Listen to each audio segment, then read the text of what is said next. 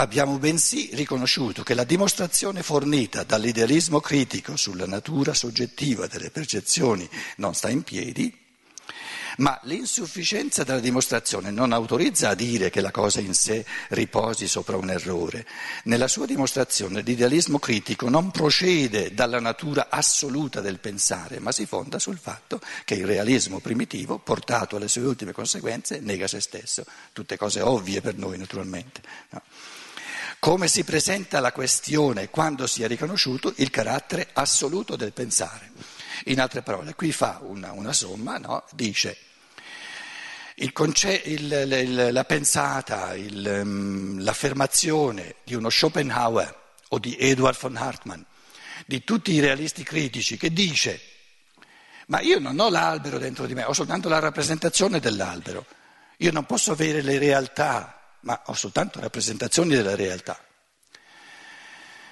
Il realista ingenuo, l'uomo normale, dice no, l'albero, quella è la realtà dell'albero, io guardandola nella percezione ho la realtà dell'albero. Il primo momento della riflessione critica, dell'autoriflessione, per tutti noi, eh, l'aggiunta di questo capitolo poi lo dice, non si tratta di confutare Kant, non si tratta di confutare Edward von Hartmann, non si tratta di confutare eh, Schopenhauer, ma si tratta di confutare me stesso perché ogni essere umano appena esce dal realismo ingenuo, che, che, che la percezione è la realtà, cade nella trappola del, del, del realismo critico e dice ho soltanto la percezione, ho soltanto la rappresentazione e oltre alla rappresentazione non ho la cosa, la cosa in sé è fuori.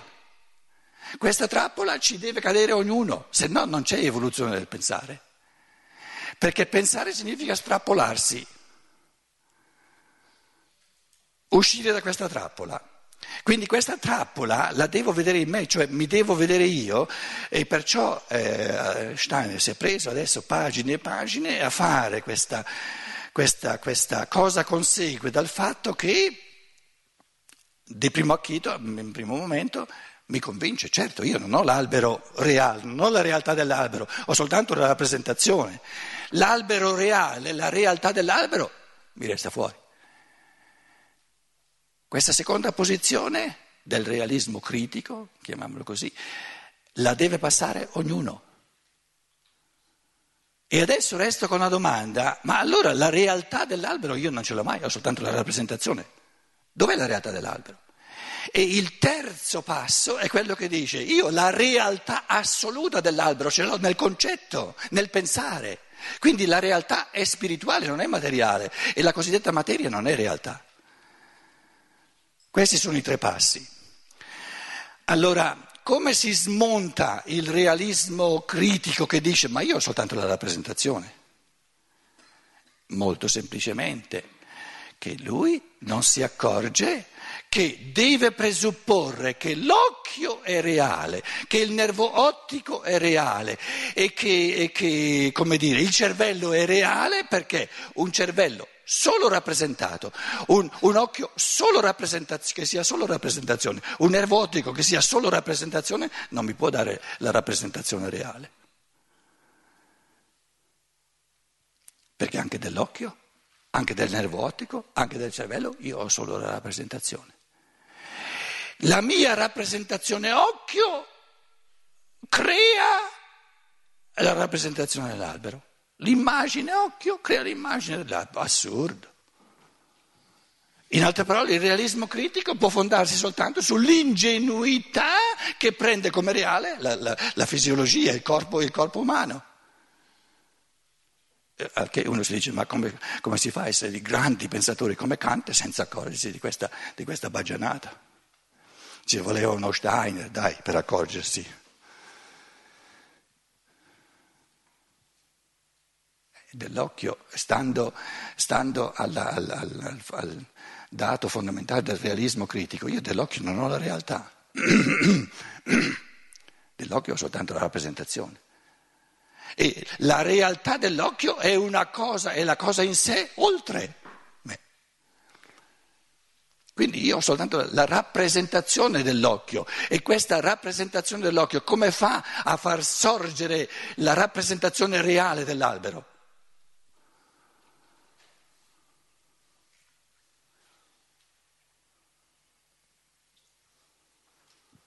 Allora, a questo punto abbiamo smontato il il, l'ingenuità eh, critica, no? l'abbiamo superata, perché non si può dire quello è l'albero che oggi c'è e domani non c'è. Che albero è? Il mandarino c'è da sempre, ma quello che io vedo non è il mandarino, che oggi c'è, oggi è in un modo, domani in un altro, che mandarino è? Quindi questa posizione ingenua l'abbiamo superata. Subito si cade nella trappola che dice, ma allora la realtà non, la realtà non, è, non è là fuori, ma io in me ho soltanto la rappresentazione. Quando dico ho soltanto la rappresentazione del, dell'albero, commetto una svista. Qual è la svista che sto commettendo, che sto facendo? Disattendo, non mi accorgo che io sto pensando, che dicendo albero io sono dentro a pensare che crea il concetto dell'albero e non mi rendo conto che il concetto dell'albero, chi l'ha concepito, conce... il concepire l'albero significa creare la struttura totale dell'albero come realtà spirituale, che dispone la materia in modo da rendermelo visibile. Però ci vuole una realtà spirituale, una struttura spirituale di pensiero che dispone la materia in forma d'albero e me la fa vedere.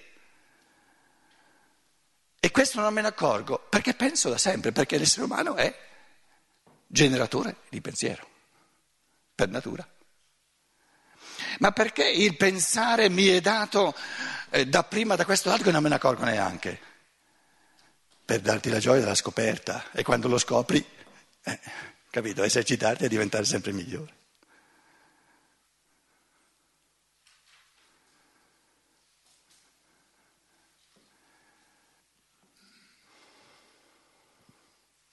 Chi sa parlare la lingua materna bene, dice, beh, insomma, parlando la lingua materna ci sono tanti automatismi. Può darsi che uno dice, eh, non c'è più gusto, viene da sé. Io per fortuna vivo in Germania, ogni volta che torno in Italia mi devo un po' eh, arrabattare, diciamo. No? Allora uno dice, ci sarebbe qualcosa di meglio che, che, che, che eh, vivere il linguaggio a livello così noioso che viene tutto automatico, lo scagli poi ancora di più, eccetera. C'è qualcosa di meglio? Certo, il bambino lo deve imparare parola per parola. Il Logos un giorno si è detto, ma per quanto mi riguarda il pensare è una cosa che, capito, viene com'è, senza problemi. Fammi fare un essere che il pensare lo acchiappa all'inizio e lo deve mettere insieme pensiero per pensiero. Ha creato l'uomo. Il Logos è il pensatore più provetto che ci sia e l'uomo è un pensatore in erba. Campa cavallo che l'erba cresce. E c'è un vantaggio a essere un pensatore in erba, sì, è la gioia della scoperta. Così come c'è un vantaggio a essere un bambino che impara il linguaggio, la gioia, la scoperta, capire le cose.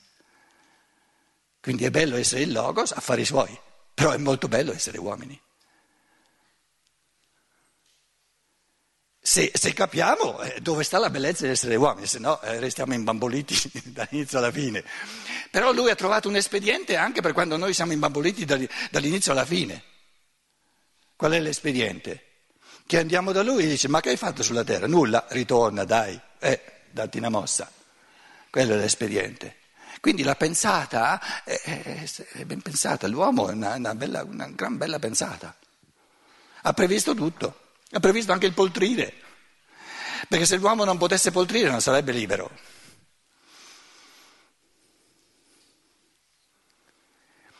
C'è un rimedio alla, al poltrire?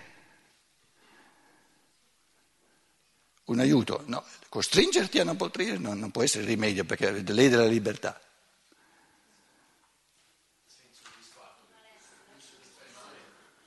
la tristezza, la depressione, il dolore. Quello ti aiuta. Vedi che se non, se non diventi attivo nel pensare non ti realizzi. E allora dati da fare. Hai soltanto due, due alternative, o la tristezza, la depressione, oppure la gioia del pensare. Ma io vorrei essere felice senza questa sbuffata.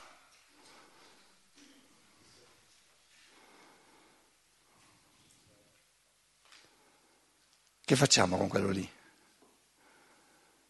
Provaci, prova a essere felice senza far nulla, provaci. Gli vogliamo rompere la testa? Sarebbe la guerra preventiva? No, eh? Ci sono già abbastanza guerre senza quella preventiva. Vi dicevo ieri il problema. Poi qualcuno mi ha detto: e com'è con la, con, la, con la, medicina preventiva? La medicina preventiva è fatta per evitare la malattia, invece la guerra preventiva è fatta per moltiplicare le guerre all'infinito, scusate. Io manco ci pensavo che qualcuno pensava alla, alla medicina preventiva e mi diceva: ma è la stessa cosa? No, è l'opposto. La medicina preventiva è per far sì che la guerra della malattia non sorga casomai si può evitare o sia giusto evitarla. Invece la guerra preventiva è quello che dice io, io so che quello lì mi vuole ammazzare, allora lo ammazzo io. E tu come fai a sapere che quello ti vuole ammazzare? Tu puoi pensare che tutti ti vogliono ammazzare, allora ammazza, per essere sicuro ammazza tutti. Se noi questo pensiero lo pensiamo fino in fondo, che andando avanti così faremo sorgere una psicologia dove ognuno ha paura di ognuno, dove ognuno vede un nemico in ognuno e per essere sicuro che quello non mi ammazza, quello non mi ammazza, quello non mi ammazza, devo ammazzare tutti. E questo, questa psicologia, la, la, scienza dello spirito, la, diciamo la, il filone esoterico dell'umanità ha un concetto tecnico per questo modo di vivere. Lo chiama la guerra di tutti contro tutti. La guerra di tutti contro tutti può essere solo preventiva, può essere, solo, avvenire solo col presupposto che io vivo, mi vedo minacciato nella mia esistenza da tutti, da tutti, tutti, da mia mamma, mio, padre, mio figlio, mia, mia figlia, eccetera, eccetera, tutti. E quindi devo fare la guerra a tutti. Guerra di tutti contro tutti. E, e Steiner dice l'umanità è, è avviata guardiamo il sociale di oggi, via, e fa dei passi enormi in questa direzione. Quindi è importantissimo renderci conto delle alternative che ci sono. Perciò dicevo l'America negli ultimi anni, questi otto anni di Bush, no? c'è stata una soglia che è stata varcata, ma gli esseri umani non si sono resi conto. Il, perché il, il, il, concetto classico, ve lo ricorderete, la morale cattolica se volete o cristiana, il concetto classico di guerra giusta, c'era la guerra giusta. Che cosa il Cristo ne ha pensato? Io non ve lo dico. Comunque anche la Chiesa eh, ha sempre detto c'è la guerra giusta e l'unica guerra giusta è quella di difesa, per difendersi. Quella del Pietro che vuole ammazzare coloro che, per difendere il Cristo, ammazzare quelli che lo stanno, che lo stanno catturando. Però io vi ho detto che ogni guerra è in fondo una guerra preventiva. Perché l'aggressore come giustifica la sua, la sua aggressione? Sempre dicendo se non ammazzo lui, ammazza lui me. Eh. Quindi la, diciamo, la giustificazione di ogni aggressività è sempre la paura. Ma io posso avere soltanto la paura che l'altro mi vuole aggredire. Quando è che diventa una realtà l'aggressione dell'altro? Quando diventa percepibile. Senza percezione non è una realtà. Quindi qual è il lato di percezione?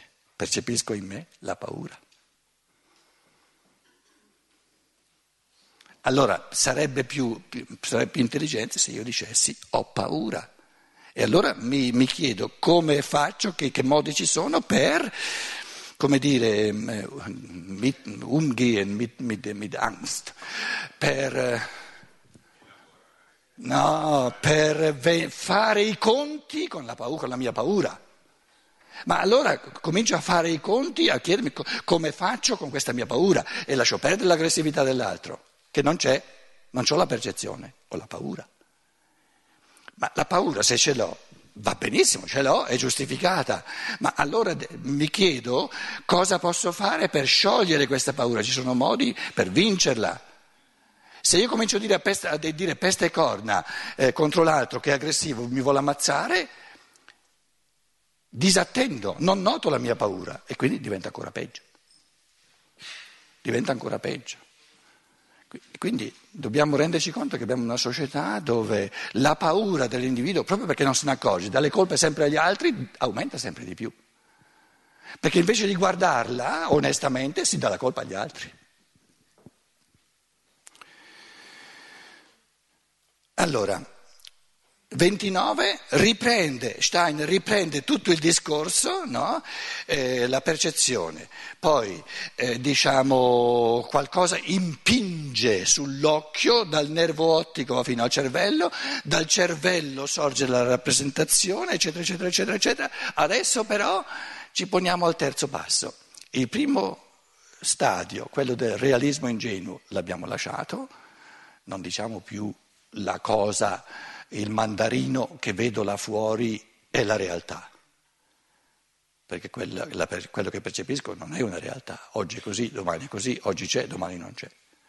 Secondo passo, che abbiamo anche superato, secondo stadio, realismo critico, ah, ma io ho soltanto la rappresentazione del, del mandarino dentro di me, quindi non ho la realtà del mandarino. La realtà del mandarino non mi è accessibile, è oltre, la cosa in sé è oltre, è inconoscibile, casomai posso fare delle illazioni, il, il, trascendentalismo, posso fare delle illazioni sulla cosa in sé partendo da quello che la cosa in sé ha combinato dentro di me eh, in, in, campo, in fatto di rappresentazione. Allora, eh, avendo combinato in me questo, deve avere per illazione questo, per deduzione, è deduzione o è induzione? Bellissima domanda, tutte e due, né l'uno né l'altro. Affermazioni sulla cosa in sé, però oltre, sconosciuta per natura. Affermazioni indirette. Se noi superiamo anche questo secondo stadio della, de, de, del realismo critico, che diciamo, momento, eh, la rappresentazione del mandarino che io ho in me è di nuovo una percezione, è un punto da capo, è qualcosa che percepisco in me. Quindi mi ritrovo di nuovo al punto di partenza della percezione. Allora rifacciamo tutto il cammino, adesso non dicendo la realtà è nella percezione, non dicendo la realtà non ce l'ho perché ho soltanto la rappresentazione.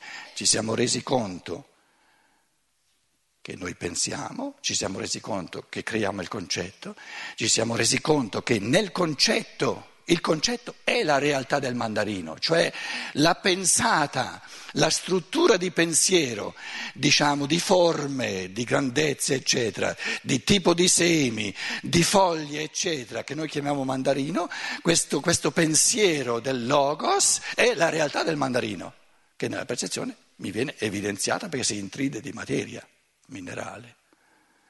Adesso, con questo presupposto che io la realtà non ce l'ho né nella percezione, giustamente, né nella rappresentazione, giustamente, ma ce l'ho nel pensare, adesso rifacciamo tutto il cammino.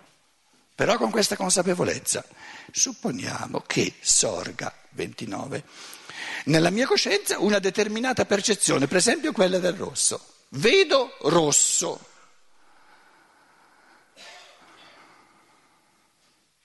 Non il toro, eh? L'uomo.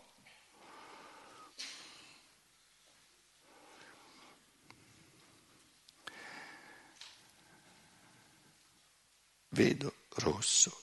Questa percezione, se continuo ad osservare, se continuo a percepire, a osservare, mi si mostra connessa con altre percezioni, per esempio con quella di una determinata figura con certe percezioni colorifiche e tattili. Questo insieme io lo qualifico per un oggetto del mondo dei sensi. posso ora domandarmi.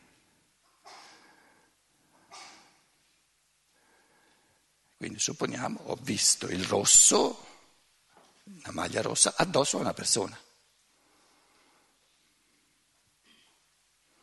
Alla nostra fanciulla diventata più giovane, Luciana, qui davanti. Vedo rosso. Avete tutti notato no, che è ringiovanita? Eh? Ha aspettato finora che io facessi un, un accenno. Eh? Ho detto, ho detto, non sia mai che vado in Germania senza, torno in Germania senza. Vedo rosso. Allora, siccome lui dice, no, questa percezione, se continuo ad osservare, mi si mostra connessa con altre percezioni, tutta la persona, supponiamo, per esempio con quella di una determinata figura della persona che porta questa maglia rossa, con certe percezioni calorifiche e tattili. Questo insieme io lo qualifico per un oggetto del mondo dei sensi. Posso ora domandarmi, adesso la riflessione, oltre a quanto ho citato, che cosa si trova ancora in quella porzione di spazio nel quale mi appaiono le suddette percezioni?